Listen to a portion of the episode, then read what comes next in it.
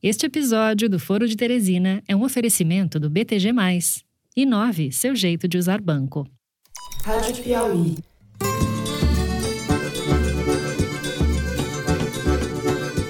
Olá, sejam muito bem-vindos ao Foro de Teresina, podcast de política da revista Piauí. Todo mundo já sabe qual é o nosso posicionamento, mas não vamos falar desse assunto porque. Eu não sei o seu posicionamento, Casimiro. Desculpa, assim. Nosso posicionamento todo mundo sabe. Acho que não tá mais claro, impossível. Eu, Fernando de Barros e Silva, na minha casa em São Paulo, tenho o prazer de conversar com os meus amigos. José Roberto de Toledo, aqui pertinho. Opa, Toledo. Opa, Fernando. Opa, Thaís. Eu não quero, eu não gosto de parecer otimista, eu sou sempre muito realista e o Brasil, como eu digo, vai surpreender. O Brasil vai surpreender pelo terceiro ano seguido. Thaís Bilenque, também aqui pertinho, em São Paulo, essa semana. Oi, Thaís. Salve, salve, Brasil! Eu estou aqui porque acredito em vocês! Vocês estão aqui porque acreditam no Brasil! Muito bem. Antes de anunciar os temas do programa, duas recomendações para vocês, ouvintes e ouvintas. A primeira delas é salvem suas agendas, que teremos Foro de Teresina especial ao vivo no dia 26 de junho. É live, rapaziada, a partir das 7 da noite. Muito bem, a segunda recomendação, vai lá no perfil do Foro, na plataforma que você nos escuta. Se for no Spotify, no Deezer ou na Amazon Music, segue a gente lá. Se você ouve a gente nas plataformas do Google Podcasts, Apple Podcasts, Castbox ou YouTube, é só se inscrever no canal. Assim você fica sabendo das novidades, dos episódios especiais e das edições extras do programa. Vamos então aos assuntos da semana. A gente vai abrir o programa falando de pandemia. A terceira onda da doença deve encontrar as UTIs dos hospitais de várias capitais do país com mais de 90% de suas capacidades ocupadas, mas teremos Copa América. Vamos discutir, no contexto da pandemia, a crise envolvendo a seleção brasileira. No segundo bloco, vamos discutir o impacto do chamado boom das commodities na política e na sucessão de Jair Bolsonaro. O presidente, de resto, está em campanha, espalhando fake news sobre Covid e estimulando mentiras sobre os resultados das eleições de 2018. No terceiro bloco, mais fake news, mas para falar do inquérito que investiga os atos antidemocráticos desde o ano passado. A Polícia Federal fez descobertas importantes e diz que há coisas igualmente importantes a serem ainda investigadas. O futuro deste caso, no entanto, que envolve parlamentares bolsonaristas e membros da família Bolsonaro, depende da queda de braço entre a Procuradoria-Geral da República de Augusto Aras e o ministro Alexandre de Moraes, do Supremo Tribunal Federal. É isso, vem com a gente.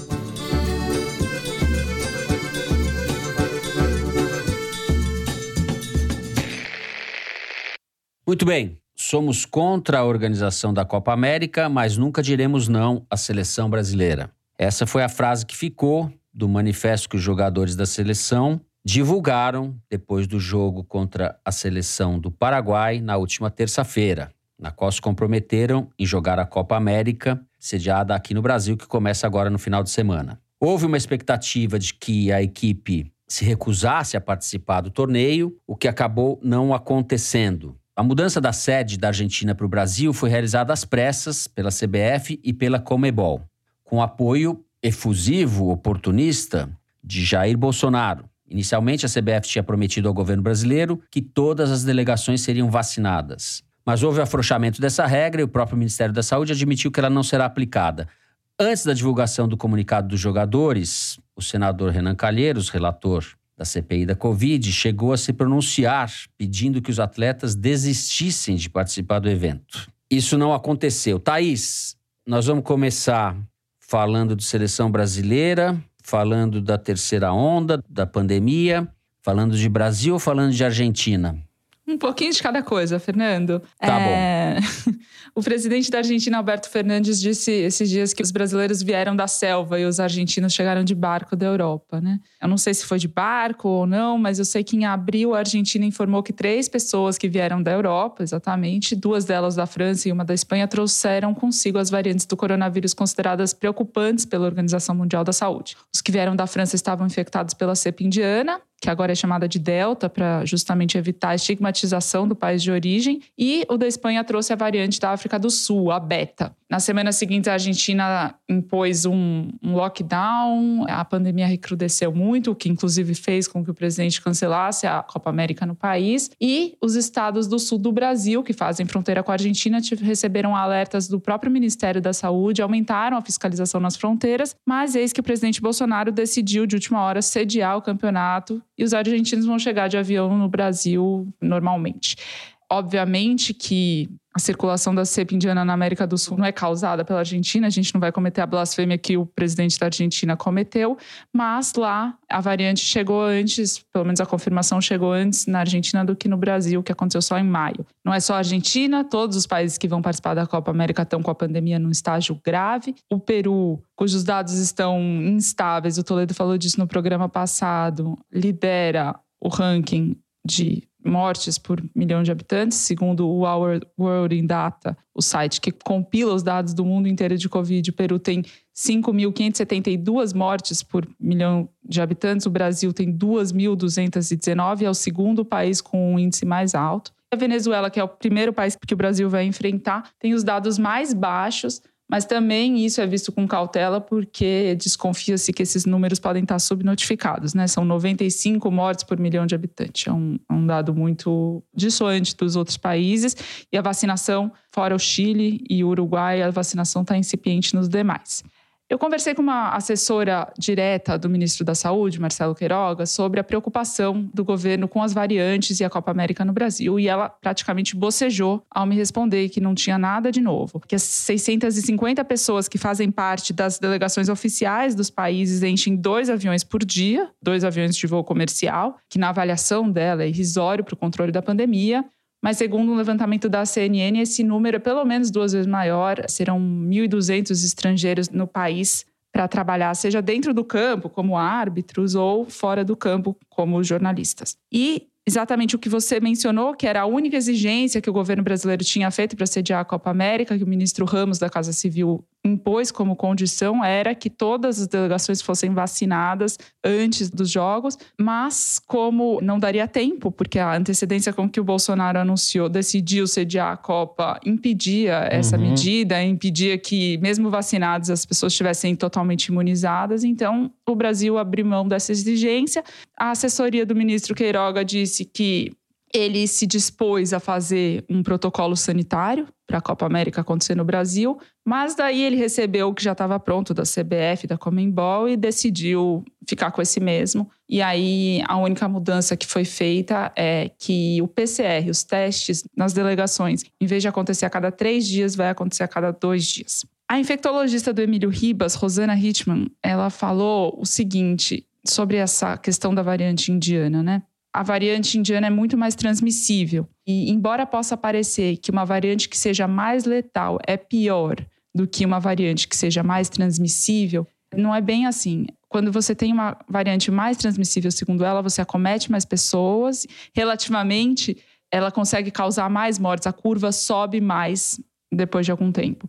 E a uhum. variante que seja mais letal pode até causar mais morte no comecinho da transmissão. Mas como, é, enfim, as pessoas não sobrevivem tanto a infecção começa a baixar, então a variante mais letal pode se propagar menos e ter um efeito menos danoso a médio prazo do que uma variante transmissível. Então, a circulação da variante indiana, que já é uma realidade no Brasil, estamos aí numa situação abrindo fronteiras, ao contrário do que outros países têm feito. A boa notícia, segundo ela, é que tanto a vacina da AstraZeneca quanto a da Pfizer protegem para essas novas variantes. A da Coronavac ainda está em estudo para saber disso. Muito bem. José Roberto de Toledo. É, pouca vacina e muito futebol, os males do Brasil são, Zé?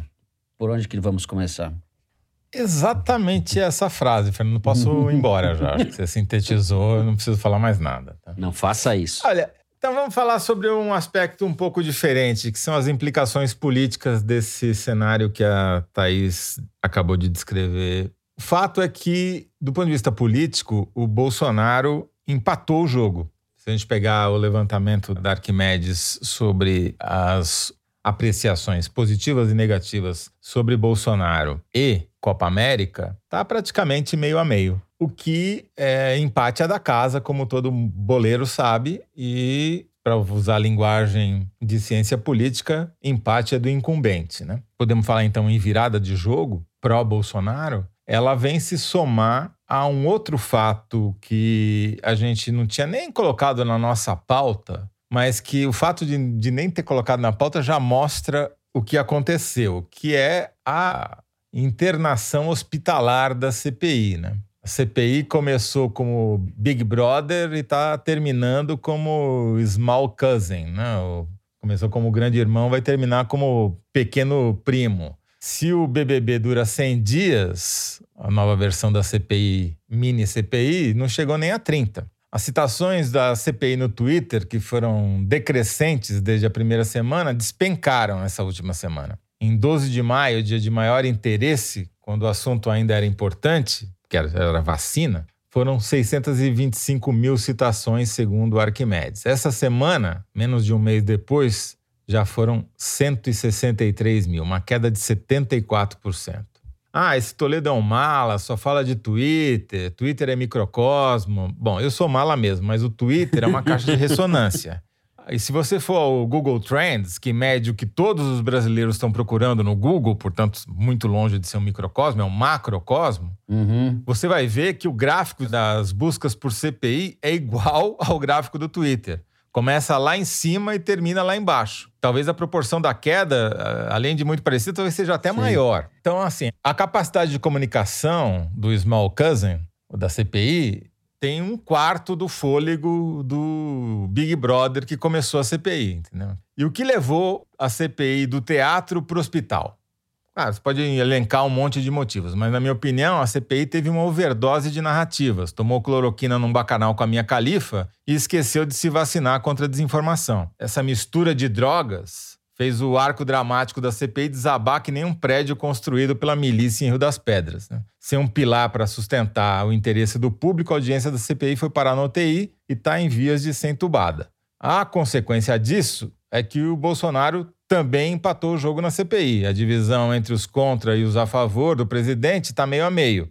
Ou seja, está igual na Copa América. Porque a revolta lá uhum. dos jogadores não durou nem um treino, né? Começou no vestiário, mas não chegou no campo. E por que, que eu digo que o empate é da casa? Porque ele tem muitas vantagens sobre a oposição. Ele manipula 3 bilhões de reais do orçamento em, em emendas orçamentárias supostamente de bancada, mas que vão apenas para os seus apaniguados, tem o poder de determinar o que se fala nas mídias sociais e na imprensa, porque ele tem capacidade de criar fatos. Em suma, é uma lista enorme. Como trataremos no segundo bloco, a oposição já viveu seu momento de glória e agora estamos assistindo à retomada da narrativa pelo governo. É, perfeito. Você falando do declínio do interesse da CPI, eu fico pensando aqui se a CPI não é a CPI errada, se a CPI que deveria ser feita não é a CPI das milícias. Se a mulher do Adriano da Nóbrega,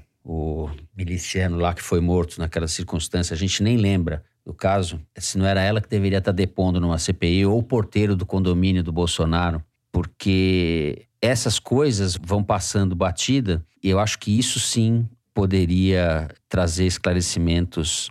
Não que a CPI da Covid não seja importante, a Covid é o principal assunto do país e do mundo há muito tempo. Só que a CPI, como eu escrevi na revista, eu acho que tem um efeito catártico e um pouco redundante. Ela está, de certa forma, descobrindo ou detalhando coisas que a gente já sabe. E a gente sabe muito pouca coisa sobre esse mundo do lixo do qual o Bolsonaro veio. E ele não disfarça que veio desse mundo. Essa CPI, motivos não faltam, ela é necessária. O problema é como você a conduz, né? Eles conduziram de um jeito que foi ótimo para o Bolsonaro. Você perdeu completamente o fio da meada. Em vez de falar da falta de vacina que levou a essa situação de 500 mil mortes, os caras se perderam em milhões de outras narrativas. Né? O que, que precisa acontecer para a CPI sair da UTI? Talvez a essa altura apenas a terceira onda que se avizinha. Infelizmente, tudo indica que vai chegar. Os dados que você citou sobre a saturação dos hospitais por, internados por Covid uhum. é um sinal disso, entendeu? Fora isso, acho difícil.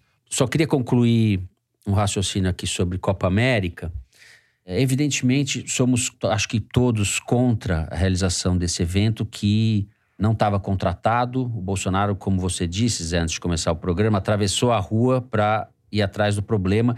Tem um aspecto simbólico, uma morbidez em realizar, ou mais do que realizar, abrigar um torneio no momento de luto do país, quando a gente está próximo das 500 mil mortes. Isso posto, a gente tem que, em benefício dos dados, da realidade, falar que o futebol brasileiro está funcionando a todo vapor, num ritmo meio alucinado, a revelia da pandemia. Ele parou em alguns momentos específicos, mas os calendários foram muito espremidos.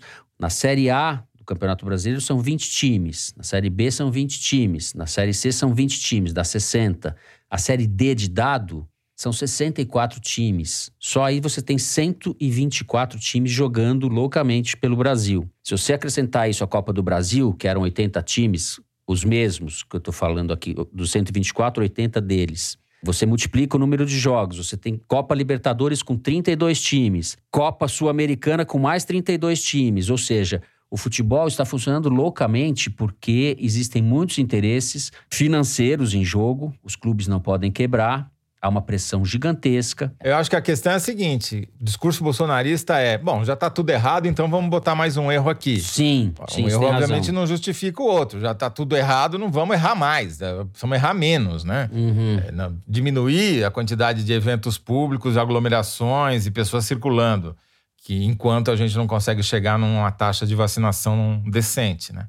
Isso vai ao encontro do relatório que cientistas da Universidade de São Paulo divulgaram essa semana, que foi entregue na CPI, mostrando que aparentemente há, há, muitos indícios, não é aparentemente, há muitos indícios, eles montam uma linha do tempo desde o começo que sugerem fortemente que havia uma intenção do governo em promover a chamada imunidade de rebanho o mais rapidamente possível, portanto, botando as pessoas para se contaminarem e morrerem, com o objetivo de ela terminar antes de 2022. É, e, portanto, não impactar negativamente a reeleição Exatamente. do presidente da República. Isso é mais ou menos a linha que a CPI perdeu, né? Mas a Thaís vai voltar para Brasília semana que vem e a CPI vai pegar fogo de novo. Exato. É, mas brincadeiras à parte, o Elcio Franco, que depois, quarta-feira, era o número dois do Pazuello no Ministério da Saúde, é uma figura-chave. Se não houvesse fadiga em relação às horas e horas e horas de depoimento cada vez que vai alguém na CPI, o depoimento dele deveria ser analisado com lupa. E está sendo, né? Mas é isso, assim, o interesse diminuiu por todos esses motivos só para amarrar o assunto seleção brasileira, o que houve ali foram duas crises superpostas, né? A crise instalada pelo assédio feito pelo presidente da CBF, Rogério Caboclo, contra uma funcionária, junto com o fato de é, os jogadores e a comissão técnica e todos ficarem sabendo pela imprensa que a CBF havia aceitado ou combinado com a Comebol, a pedido do governo brasileiro, sediar a Copa. Com a queda do presidente, o bode da sala sumiu, essa que é a verdade. Havia um clima muito ruim entre os jogadores da comissão técnica e o presidente. Com a saída dele, o clima desanuviou. E eu entendo, embora não concorde, embora eu, eu adorasse que a seleção brasileira imitasse o Dr. Sócrates, é, da democracia corintiana, você que é corintiano, a gente sabe que as coisas não funcionam exatamente assim. E se a seleção resolvesse não jogar a Copa América, o Tite provavelmente cairia, né? Tinha uma dificuldade muito grande em levar as últimas consequências, boicotar a Copa América. O desfecho seria dramático para o grupo de jogadores, para a comissão técnica, etc. Eles sairiam de lá. Você pode falar, ah, isso não é nada perto da pandemia que o país está vivendo. Tudo bem, mas eles não pensam assim. Bom, a gente encerra assim o primeiro bloco. Vamos falar a seguir de economia, sucessão presidencial. A gente já volta.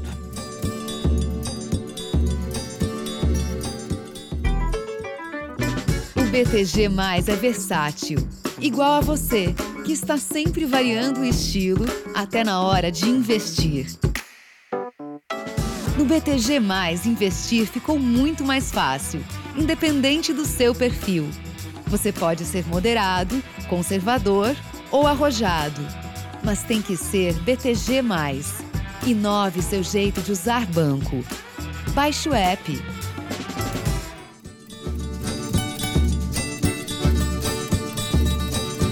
Muito bem.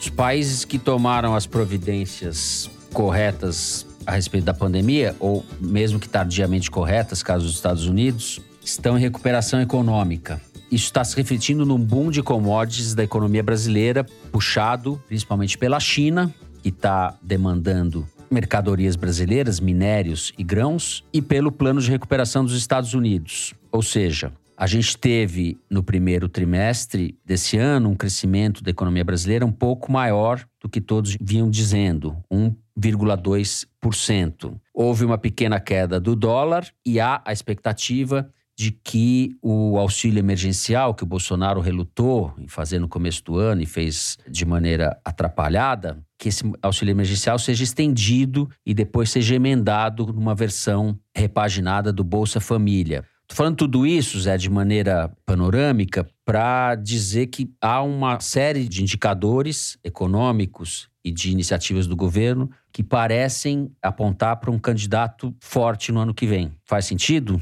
Então, Fernando, vamos pensar um pouco além do dia a dia da CPI e da Copa América e tentar analisar o caráter, digamos assim, estruturante da política. Vou recorrer a dois autores mais qualificados do que eu, que são a Daniela Campelo e o César Zucco, dois cientistas políticos, que escreveram um livro muito importante sobre esse assunto, que até foi resumido num artigo na edição impressa da Piauí. Os dois mostram que há uma forte correlação entre a variação positiva do preço das commodities e as eleições de presidentes na América Latina. Sempre que há um aumento de preço dessas mercadorias que a América Latina exporta, como produtos agropecuários ou minérios, como o Chile exporta cobre, por exemplo, Sempre que eles sobem de preço, o presidente que disputa a reeleição ou seu candidato leva vantagem eleitoral e tende a ganhar a eleição. Por conta disso, o colunista da Folha, Celso Rocha de Barros, puxou essa semana uma discussão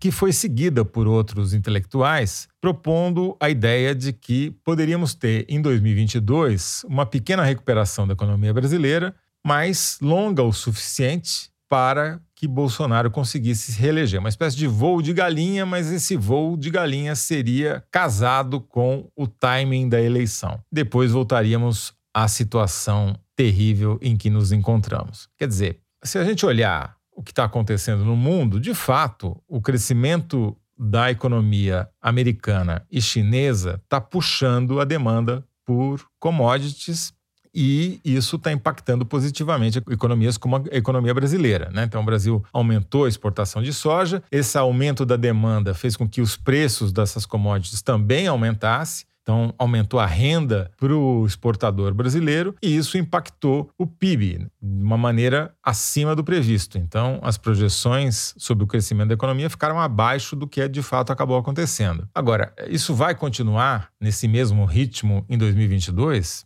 Que é quando importa, né? Porque a gente vive falando e vou repetir de novo. Quer dizer, o que importa é o comportamento da economia nos seis meses imediatamente anteriores à eleição. Então, esse ritmo agora de crescimento, 5% ao ano, que pode crescer o Brasil em 2021, vai se repetir em 2022, as projeções não chegam a tanto. As projeções são bem mais modestas do que isso. Por quê? Esses 5% são uma espécie de ilusão estatística. O crescimento foi alto? Foi. Mas acontece numa comparação com um período muito ruim, que foi o ano passado. Agora, em 2022, a comparação já vai ser com esse ano que já vai ter tido crescimento e não recessão. Né?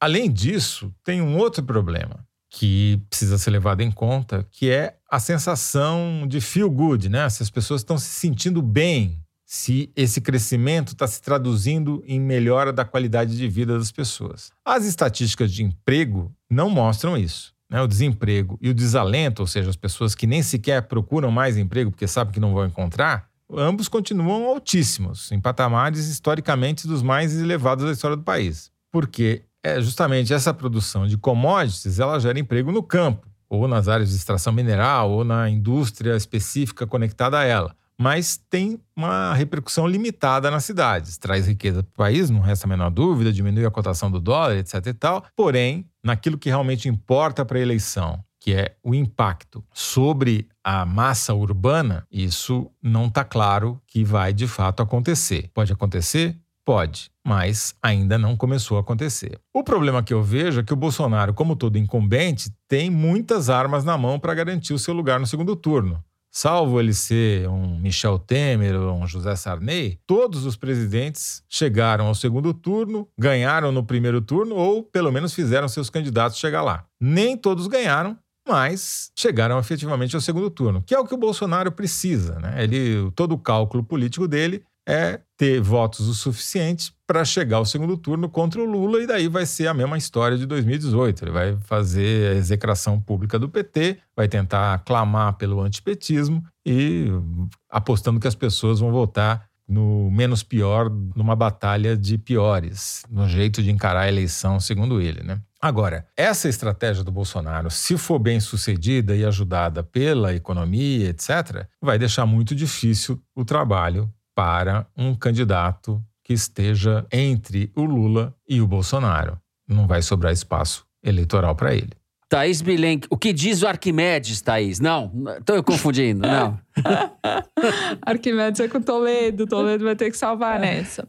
Queria aproveitar o gancho deixado por ele sobre como o crescimento previsto da economia brasileira pode ajudar o Bolsonaro, mas pode não ajudar o Bolsonaro. Ou antes, pode criar um clima menos nebuloso para o Bolsonaro ou não. As projeções atualizadas depois desse crescimento no primeiro trimestre da economia brasileira subiram de 3,96% para o ano inteiro para 4,36% do PIB, segundo o Boletim Focus, né, que reúne estimativa de vários agentes do mercado. E para 2022, que é o ano da eleição, a previsão subiu de 2,25% para 2,31%.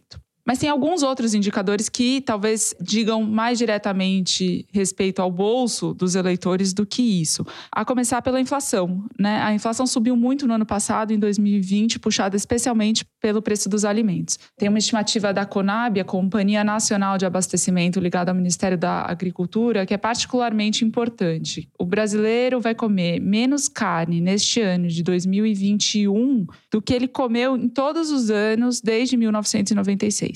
Então, nas contas da Conab, cada pessoa vai consumir pouco mais de 26 quilos de carne ao longo desse ano. Em 2006, durante o governo Lula, o brasileiro consumiu, em média, 43 quilos de carne. Ou seja, não vai dar para fazer churrasco, primeiro, porque não pode aglomerar por causa da pandemia, e segundo, porque o preço da carne está impraticável. Quem conseguiu substituiu a carne por ovo, mas em 2020, a gente sabe que 19 milhões de pessoas passaram fome e outras 100 milhões de pessoas não sabiam se iam ter o que comer. Neste ano de 2021, a inflação está subindo rapidamente, continua crescendo, e desta vez ela é puxada pelo setor de habitação e, em particular, pelo preço da energia elétrica, questão agravada pela falta de água iminente e a bandeira vermelha já foi acionada, então a conta de luz está mais cara e isso pesa especialmente no bolso das camadas mais pobres do que nas camadas mais ricas da população. O acumulado de 12 meses até maio agora, segundo o IBGE, a alta da inflação está em 8% e o teto da meta é de 5,25%. A expectativa dos economistas é que a inflação continue subindo muito nos próximos meses e diminua esse ritmo no fim do ano, de modo que fique mais perto do teto da meta, mas a inflação é uma realidade e ela afeta mais os mais pobres do que os demais setores. Então, não necessariamente o crescimento da economia brasileira vai aumentar o poder de compra dos consumidores, dos brasileiros em geral. Some-se a isso o desemprego, Toledo mencionou. Só nesse ano da pandemia, 2 milhões de pessoas perderam o emprego e ainda não recuperaram. Então já estamos com 14,8 milhões de pessoas, segundo o IBGE, sem emprego, sem falar dos desalentados. E aí entram os instrumentos né, que o governo Bolsonaro tem na mão para mudar esse ambiente, mudar esse clima, que é, é especialmente o auxílio emergencial. E o Datafolha, ao longo desse período todo, mostrou que isso tem um efeito direto na popularidade do Bolsonaro. Então, a aprovação do Bolsonaro, que estava baixa ao longo do ano de 2020 por causa da pandemia, subiu para 37% em dezembro, quando o governo pagou a última parcela do auxílio emergencial, e em maio, agora, já tinha despencado para 24%, porque o governo demorou três meses para retomar o auxílio emergencial, e quando retomou, retomou com patamares muito mais baixos, valores mais baixos e atingindo menos pessoas.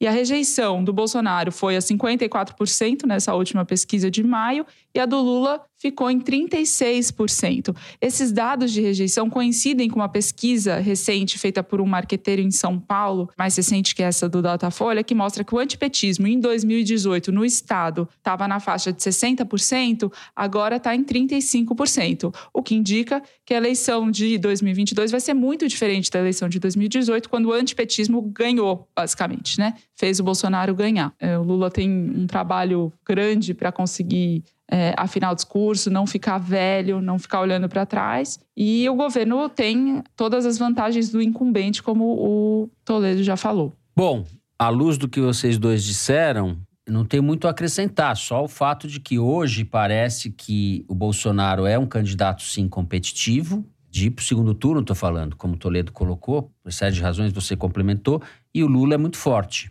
o espaço dessa terceira via, seja lá o que isso queira dizer, a porta é muito estreita. Mas a gente vai ter candidatos, né? Ciro Gomes está com a candidatura posta, o PSDB está condenado a lançar algum candidato. Eu ouvi essa semana que até o Kassab está pensando em lançar um candidato, mas justamente para não ter que decidir entre o Lula e o Bolsonaro antes de saber para que lado o vento vai. Ele lançando um candidato, ele pode pular para qualquer um dos barcos depois. Enfim, a gente deve ter uma profusão de candidatos aí, viáveis ou não, é outra coisa. Parece hoje que o quadro está se caminhando, tudo pode mudar, claro, claro, claro, mas está se caminhando para uma disputa entre governo Jair Bolsonaro e Luiz Inácio Lula da Silva. O que eu acho que a gente não pode não falar que a gente está no segundo ano de pandemia, até 2022, segundo as estimativas, dos governos estaduais e federais, a, a vacinação já vai estar concluída.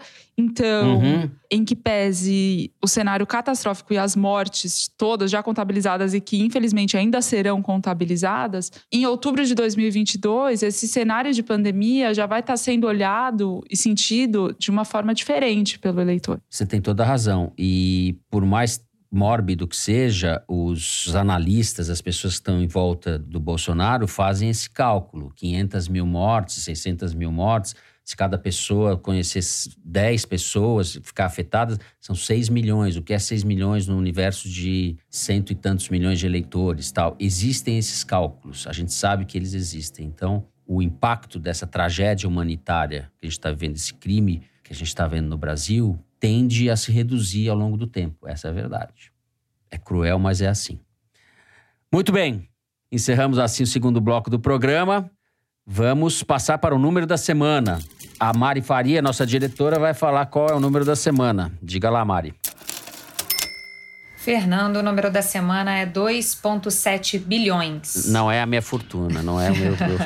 Nem a minha. O aumento no preço da energia elétrica agora em junho pode custar para os brasileiros 2,7 bilhões de reais a mais do que custou em junho do ano passado. O inverno, que é a estação tradicionalmente mais seca do ano, começa com os reservatórios a nível crítico e a Agência Nacional de Energia Elétrica decidiu, como a Thaís falou, que vai usar a bandeira vermelha 2. E para o consumidor, essa bandeira significa que a cada 100 kW de energia gasta, ele vai pagar R$ 7,57 a mais do que pagou em junho do ano passado passado. E o total é o valor que eu falei, 2,7 bilhões de reais a mais. Fernanda, esse igualdades é importante, primeiro porque ele trata de um problema iminente que muito provavelmente vai acontecer, que é a falta de água nos reservatórios que são usados para a produção de energia elétrica, principalmente no Sudeste e no Centro-Oeste o nível desses reservatórios já está na metade do padrão histórico. Está em 32% da capacidade, enquanto que, na média, chegava-se nessa época do ano com 64%. Só isso já é um pepinaço. Mas não é o único pepino. Em maio, choveu na bacia do Rio Paraná, pega a maior parte dos estados do Centro-Oeste e do Sudeste, choveu em maio desse ano apenas 27 milímetros, enquanto a média histórica é 98 milímetros, ou seja, a gente já está começando o período da seca com pouca água estocada e está chovendo menos do que costuma chover mesmo durante a seca. Então, a tendência é que o problema vai se agravar. E se a economia de fato crescer, vai aumentar a demanda por energia elétrica. É um fato conhecido. Aumenta, aqueceu a economia, aumenta o consumo de energia elétrica. Então, provavelmente lá para setembro, outubro, quando houver pico de demanda de energia, é muito provável que o sistema não dê conta, por conta dos reservatórios estarem num nível muito baixo, e você ter blackout. Né? O, o sistema entra em colapso, mesmo que momentâneo. Agora, não dá para saber se isso vai se transformar em apagão, qual que vai ser a política do governo para tentar é, diminuir esse problema. Por enquanto, eles só estão aumentando a conta de luz, né? É, acho que isso não vai resolver. Thaís, vai ser nossa live, vai ser com luz de velas, é isso? A luz live de velas. De Teresina. Mais romântica, sim. E mais econômica também. Só lembrando, né, gente, que ano passado, quando começou a pandemia, as pessoas foram obrigadas a ficar em casa. Quem não conseguia pagar as contas no fim do mês foi atendido por governos que pediram que as camadas mais pobres da sociedade não tivessem que pagar a conta de luz. A decisão é da ANEL, né, a Agência Nacional de Energia Elétrica, mas é mais um instrumento que os governos têm para não tentarem ser tão desgastados assim. Bom, Cerramos assim o número da semana. A seguir, a gente vai falar da situação da investigação sobre os atos antidemocráticos. A gente já volta.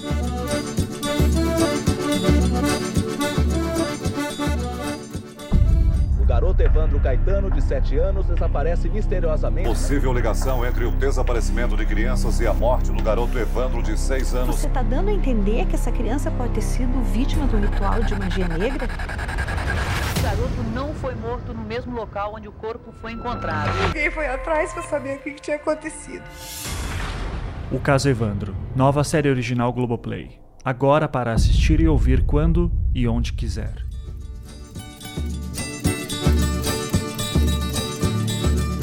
Muito bem. O ministro do Supremo Tribunal Federal, Alexandre de Moraes, retirou o sigilo do inquérito que investiga de onde veio e quem financiou as manifestações que defenderam causas antidemocráticas e inconstitucionais, como fechamento do Congresso, do STF, adoção do AI-5, etc.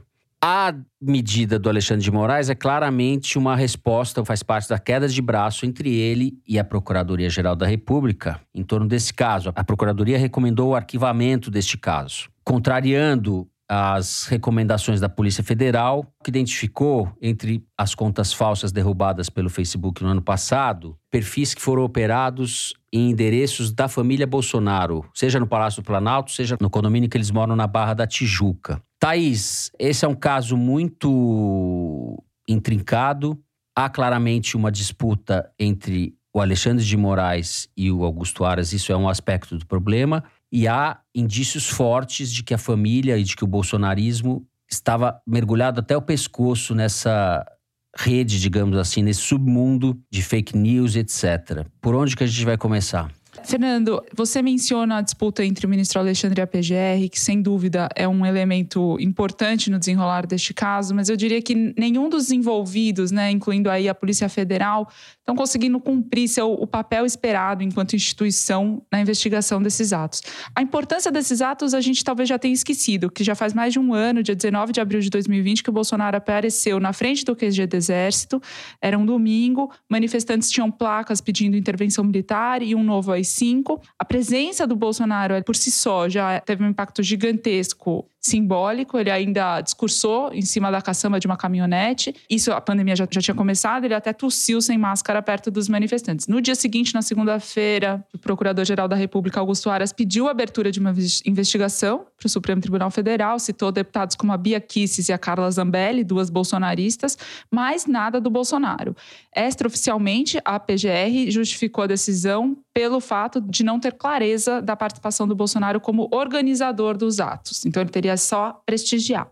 O pedido do Aras, naquela ocasião, já foi embasado justamente na Lei de Segurança Nacional, que está em vias de ser revisada, quer dizer, a Câmara já aprovou o projeto para derrubá-la, falta o Senado aprovar, é, e é a mesma que é usada para intimidar críticos do presidente Bolsonaro, sobre a qual a gente tem falado. O ministro Alexandre de Moraes já era relator do inquérito das fake news, foi sorteado num sorteio que na época foi bastante contestado, para ser o relator deste outro inquérito e ele acatou o pedido do Aras e abriu o inquérito. A Polícia Federal era quem deveria tocar as investigações naquele momento, foi contra justamente essa investigação. A delegada Denise Dias Rosas alegou naquela ocasião que o inquérito oferecia um risco desnecessário às instituições. Demorou 20 dias para cumprir uma ordem do Alexandre de Moraes para fazer busca e apreensão em 21 endereços, entre eles o daquele acampamento do grupo 300 do Brasil que tinha sido montado na esplanada dos ministérios e quando a Polícia Federal chegou já estava desmontado. A PGR chegou a pedir o afastamento da delegada por conta desta atitude dela mas ela não saiu. Quem saiu foi o Igor Romário de Paula, que era um delegado da Polícia Federal, chefiava esse grupo que ia investigar tanto o inquérito das fake news quanto dos atos antidemocráticos. Era um membro da Lava Jato em Curitiba, homem ligado a Sérgio Moro, que subiu para a cúpula da PF quando ele assumiu e caiu quando ele caiu. Depois que o Celso de Mello se aposentou, quem assumiu o comando do inquérito que investiga a interferência na PF pelo governo Bolsonaro foi justamente o próprio ministro Alexandre de Moraes. Então, é isso. O ministro Alexandre de Moraes relata três inquéritos que investigam pilares do bolsonarismo: fake news, atos antidemocráticos e o aparelhamento da Polícia Federal. Duas, três semanas atrás, a Procuradoria-Geral da República ficou muito incomodada com o ministro Alexandre de Moraes, porque ele não ouviu, não incluiu a PGR naquela operação da Polícia Federal para investigar o Ricardo Salles. E isso é só um capítulo. Acelerando um pouco no tempo, a delegada da Polícia Federal que estava conduzindo os casos, Denise Rosas, entregou o relatório sobre esse inquérito dos atos antidemocráticos em janeiro para a Procuradoria-Geral da República. Ela concluiu, por exemplo, que as pessoas investigadas influenciam-se mutuamente para oferir apoio político partidário, o que por si só não é crime nenhum. E aí o que ela fez foi pedir mais diligências coisa que a Procuradoria-Geral da República disse não vê necessidade, disse que sim, um ano não se chegou a nenhum indício, não é agora que vai conseguir, e cabe ao ministro Alexandre de Moraes decidir se afinal vai prorrogar ou não esse inquérito. Quando ela mandou esse relatório para a PGR, era janeiro de 2021, os procuradores estavam de férias, eles voltaram em fevereiro.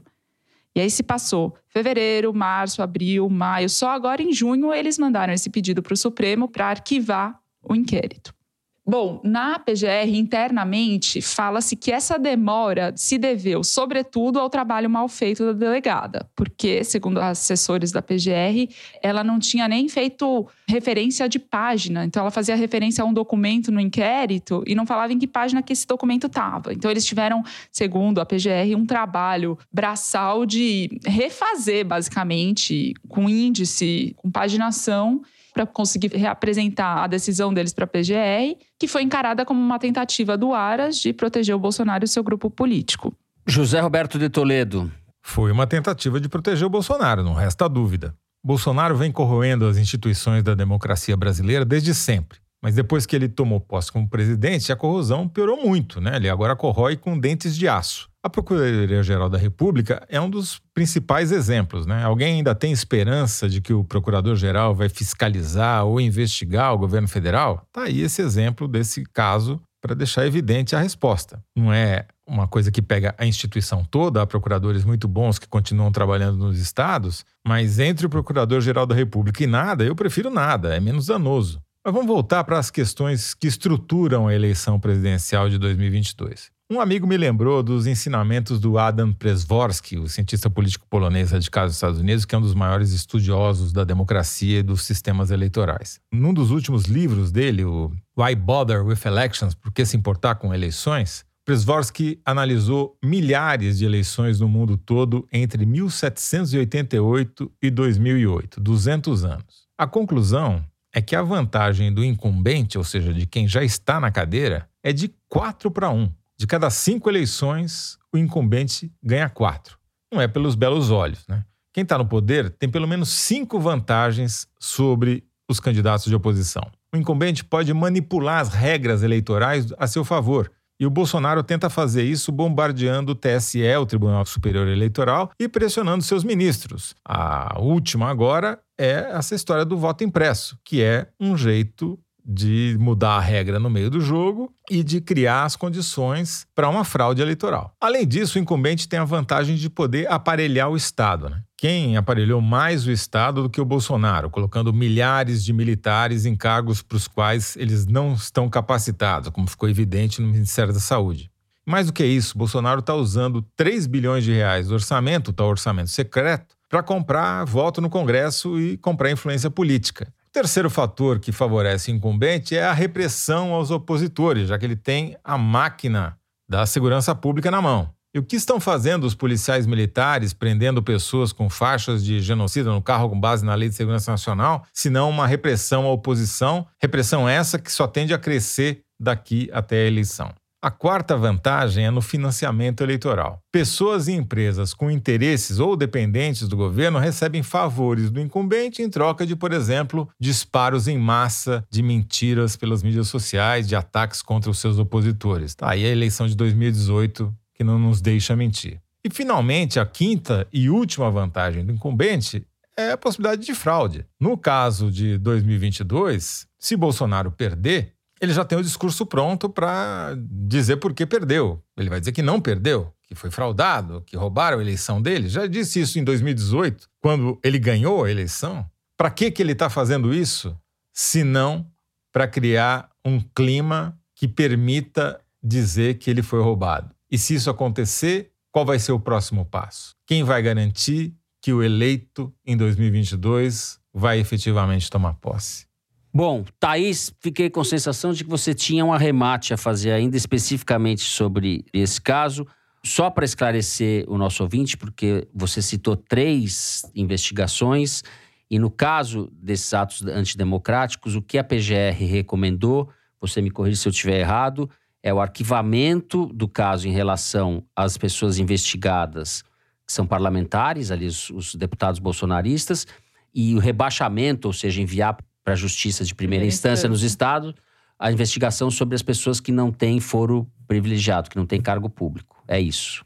Exatamente isso. Tem uma matéria interessante da BBC mostrando que os sites bolsonaristas que eram investigados por supostamente receber, essa é a teoria, falta ser comprovada, receber dinheiro do governo federal para falar bem do governo e ajudar a articular esses atos antidemocráticos continuam no ar. Um deles, que é um dos mais bem-sucedidos, é o Foco do Brasil, 2,6 milhões de inscritos. Tem um jornal, uma edição de um jornal que simula um telejornal todo dia. E aí eu assisti a edição de quarta-feira. Eles passam minutos, muitos minutos, longos minutos, intermináveis minutos, mostrando o Bolsonaro sendo aclamado pela população no interior de Goiás. Invertem totalmente a narrativa em relação a Lula. Comentam uma entrevista que o Lula deu para uma emissora do Piauí, falando que o Lula ataca a democracia por ter acionado amigos seus para livrá-lo da Lava Jato, então, portanto, atacou uma instituição democrática como a Lava Jato, e que ele comanda o gabinete paralelo por pedir para a CPI cobrar a punição do Bolsonaro por causa da condução da pandemia. Ou seja, já é um ensaio do discurso bolsonarista para a eleição de 2022. É como a gente fala desde 2018, faz três anos aqui no Foro. A eleição não tem mais começo, meio e fim. A eleição não acaba nunca mais. O processo eleitoral agora é permanente. E o bolsonarismo entendeu isso melhor do que todo mundo. Eles fazem campanha 100% do tempo. Aliás, eles só fazem campanha, né? E quando se metem a governar, aí a catástrofe aumenta ainda mais. Agora, sobre esse inquérito específico, ele vai ser arquivado, porque é a praxe do Supremo, quando a Procuradoria pede para arquivar, arquiva. Vai fazer o quê? O Alexandre de Moraes, ao dar publicidade ao que foi feito, ele já praticamente deu a resposta dele, né? Ele falou: olha, eu não posso fazer mais nada, mas pelo menos vejam aqui as barbaridades. E não tem barbaridade maior do que você constatar que perfis usados para propagar desinformação, para mentir, tenham sido acessados de dentro da casa do presidente da República. E a Procuradoria-Geral da, da República não fez nada a respeito, achou que isso não era problema. Se isso daí não é a desmoralização da Procuradoria, isso é o quê? Sim, tá pior, vai piorar.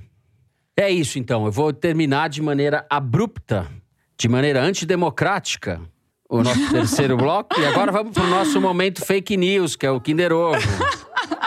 E a gente já instala um inquérito da Polícia Federal para ver se o Toledo está sendo CPI favorecido. não tem mais graça, CPI né? não vamos tem fazer graça. um inquérito. Exato. Ah, vamos pro próximo momento fake news então, Mari. Vamos para o Kinder Ovo.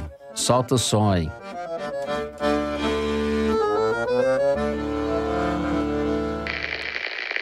Vamos lá. Eu desconheço qualquer sistema que tenha tirado mais gente da pobreza do que o capitalismo. O socialismo É, o não Luciano Huck. isso, qualquer forma de autoritarismo, totalitarismo, nenhum deles tirou mais gente da pobreza do que o capitalismo ao longo do século XX. Porém, ele gerou enormes disfuncionalidades. Ele gerou uma desigualdade abissal, que é o que a gente está vivendo hoje. Eu vi isso aí, gente. Foi, foi no programa do. É a segunda vez que já que a gente. Vou parecer que a gente é sócio do Papo de Segunda da Globo da GNT. Ele ali estava discorrendo sobre os assuntos do mundo tal. Teve um documentário depois, né, que passaram na. Eu acho que estão tentando emplacar ainda chances próximas a zero nessa altura do campeonato. Mas estão tentando emplacar o menino Hulk ainda, né? Ou não, Thaís? A Thaís a careta aqui. Cara, não vejo mais nada de Hulk acontecendo. Não, né? O único lugar onde o Luciano Huck vai emplacar é no Domingão do Faustão, né? Ele já perdeu o bonde da história faz quatro anos. O bonde agora já tá lá na frente dele. Eu preferia não ter ganhado essa, viu? Vou- Pega mal pro meu currículo. Muito bem. Tá cheio de gente que ganha do Bolsonaro no segundo turno. Eu, Toledo. Agora, o Luciano sempre ganha a eleição presidencial, né? Porque ele sempre ganha alguma coisa, comercialmente falando. Falam muito dele, ele ganha evidência. E é um bom jeito de sair da pobreza. Boa demonstração do capitalismo. Pera aí, agora eu fiquei emocionado porque eu ganhei esse momento meu de comunhão com o Luciano Huck. Nossa Senhora, o que, que eu vou dizer lá em casa? Que é aqui, no caso, para as minhas gatas. Bom, vamos pro Correio Elegante. Véspera de Dia dos Namorados, Thaís. A Thaís que gosta de fazer o Tinder Ovo, não é isso? Tinder Ovo. É, eu vou começar com a cartinha do Tiago Romeu, que é professor universitário em Campina Grande. E diz o seguinte: Conheci vocês por meio da minha amada Elo. Ela trouxe o Foro de Teresina para a nossa vida naqueles inícios de uma louca e insana pandemia que não imaginávamos passar. A cada sexta-feira nos enlaçávamos mais nas críticas ao nosso infeliz destino, na argúcia das análises ácidas que, se por um lado nos entristeciam, por outro lado permitiam sempre um aprofundamento da situação trágica pela qual passamos. Pois bem, nessa sexta-feira, dia 4 de junho, pouco antes de ouvir o foro, eu e Elô nos separamos. Numa conversa dura e profunda, nos despedimos um do outro. Ouvi o foro em lágrimas pelas desgraças do nosso país e pelas que envolvem nossa vida pessoal. Sei que este elegante correio talvez tenha fins mais nobres, mas peço que anunciem para o caso de Elô ouvir que, apesar das nossas diferenças, são nossos delírios de um mundo melhor que mais nos unem. Nosso amor pode parecer anacrônico em tempos de cólera e Covid, mas acho que ainda pode ser uma tábua de salvação para quem proteja um futuro melhor. Um abraço para a Trinca, que já faz parte da minha vida, e para todos que põem o Foro de Teresina no ar. Um beijo. Isso diz o nosso amigo Tiago Romeu. Ô, Elô, volta pro Tiago, depois de uma cartinha Volta dessa aqui. Volta pro Thiago. Tiago, que não tá fácil a vida, não. É, vamos, vamos liberar o amor. É, exato. Volta pro Tiago. A cartinha que eu tenho que ler aqui nos chegou de Salvador e foi escrita pela Mariana. Escreve ela: Hoje só escuto o foro graças a um encantador rapaz que conheci no Tinder durante a pandemia. Em outubro do ano passado, enquanto conversávamos sobre quanto ouvir as barbaridades desse período era doloroso, ele comentou sobre os podcasts da revista Piauí e teceu altos elogios ao foro, da sua admirável capacidade de informar. Foi a partir desse encontro e dessas recomendações que eu, semanalmente, aguardo com ansiedade por esses momentos onde, apesar de raivosa e apreensiva, consigo me situar e ao mesmo tempo manter a resistência do riso. Então, gostaria de mandar um abraço e um agradecimento especial ao Tiago pela indicação. Infelizmente, nosso match não durou muito tempo, mas esses dias eu estava ouvindo Eu Velejava em Você, da Maria Bethânia, e me peguei saudosa dos nossos encontros. Quem sabe depois desse momento ele novamente não dá um match. Ou seja, a Mariana está usando o foro de Teresina para tentar chamar o Tiago de volta. Vai lá, Tiago, volta. Vai, Thiago. volta lá, Tiago. Paquera, Tome tenência, tenha tenência, volte logo Thiago. pra Mariana, Tiago. Rapaz. É, gente, o Tinder Foro é mais eficiente que o Tinder. Então, acho que vai dar certo agora. A Carolina de Niterói, no estado do Rio, é uma história de esperança para os apaixonados. Dia dos Namorados. Ela disse o seguinte: Gostaria de agradecer ao foro que anda mais eficiente que Santo Antônio.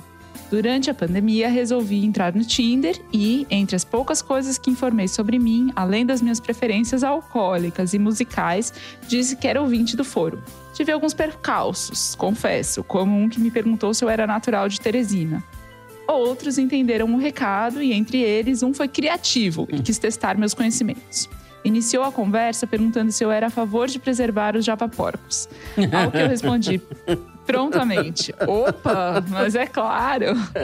O match vingou e hoje estou namorando o Rafael, ouvinte do Rio de Janeiro, para quem eu peço que vocês mandem um beijo. Agradeço a toda a equipe por fazer análises sempre sagazes sobre as coisas não tão boas e nem tão novas assim todas as semanas e juntar alguns corações solitários desse Brasil. Vida longa, casal. Antes de a gente desligar os microfones, eu queria mandar um abraço para um colega nosso que fez aniversário ontem, quarta-feira. Foram 89 anos. Quem fez foi o mestre Jânio de Freitas, um dos maiores jornalistas da história do Brasil. Opa, aí Vivas, sim. vivas. Aí sim. Abraço que eu também quero mandar. Grande Jânio de Freitas. Ah, uhum. Fica o abraço do Foro de Teresina, de cada um de nós, a esse grande jornalista. Grande, grande. E é isso, a gente vai encerrando por aqui. Foi romântico esse Correio Elegante, hein? Tô com aquela música na cabeça. Se o amor voltar, eu vou. Como é que é? Como é que é? Não sei. Sabe? Do Erasmo Carlos, que também fez aniversário, né? Então acho que pode pôr aí na trilha. É. Qual música é essa que eu não sei, gente? Ai, se o amor chamar, eu vou. Thaís, coisa bonitinha ela cantando. Ainda, Pois bem, é. que ela, ainda bem que ela é uma Sabia? ótima A repórter. minha fama de cantora me precede. Eu, sinceramente, fico feliz que a música tenha perdido esse talento da Thaís Bilenque, porque o jornalismo ganhou um talento ainda maior. Eu, Gente, eu ainda vou cantar mais, viu? Aguardem. É, foi incrível. Thaís, você como cantora é ainda melhor do que apurando as notícias. Quando não tem público, eu canto melhor. Você é a Marisa Monte do jornalismo. tá certo. Então vamos investir nisso daí, como diria o Temer. Vamos investir nisso daí. Muito bem. Nesse clima de confusão, com tremendão e tudo, com tremendão com tudo, a gente encerra o programa de hoje. Foro de Teresina é uma produção da Rádio Novelo para a revista Piauí, com a coordenação geral da Paula Scarpim. A direção é da Mari Faria, a produção do Marcos Amoroso. O apoio de produção é do Renan Suquevicius. A edição é da Evelyn Argenta e da Cláudia Holanda. A finalização e a mixagem são do João Jabassi, que também é o intérprete da nossa melodia tema, composta por Vânia Salles e Beto Boreno. A Mari Faria também edita os vídeos do Foro Privilegiado, o teaser que a gente publica nas redes da Piauí. A nossa coordenação digital é feita pela Kellen Moraes e pela Juliana Jäger. A checagem foi feita pela Marcela Ramos e pelo João Felipe Carvalho. O Foro de Teresina, gravado nas nossas casas, com o apoio do Gustavo Zisman. Eu me despeço dos meus amigos José Roberto de Toledo. Tchau, Toledo. Tchau, Fernando. Vai treinando aí suas imitações para nossa live. Nossa, vocês vão me pôr numa situação constrangedora. E Thaís, vai treinando a voz para você cantar Opa! na live também. Thaís vai cantar. Nossa Marisa Monte. Agora que descobri que ela é Marisa Monte também. Essa menina prodígio mesmo. Tchau, Tchau, gente. Thaís. Vou, vou me afinando, tá? Vou aquecendo a garganta aqui, live. É isso Estarei aí. lá. É isso, gente. Até semana que vem.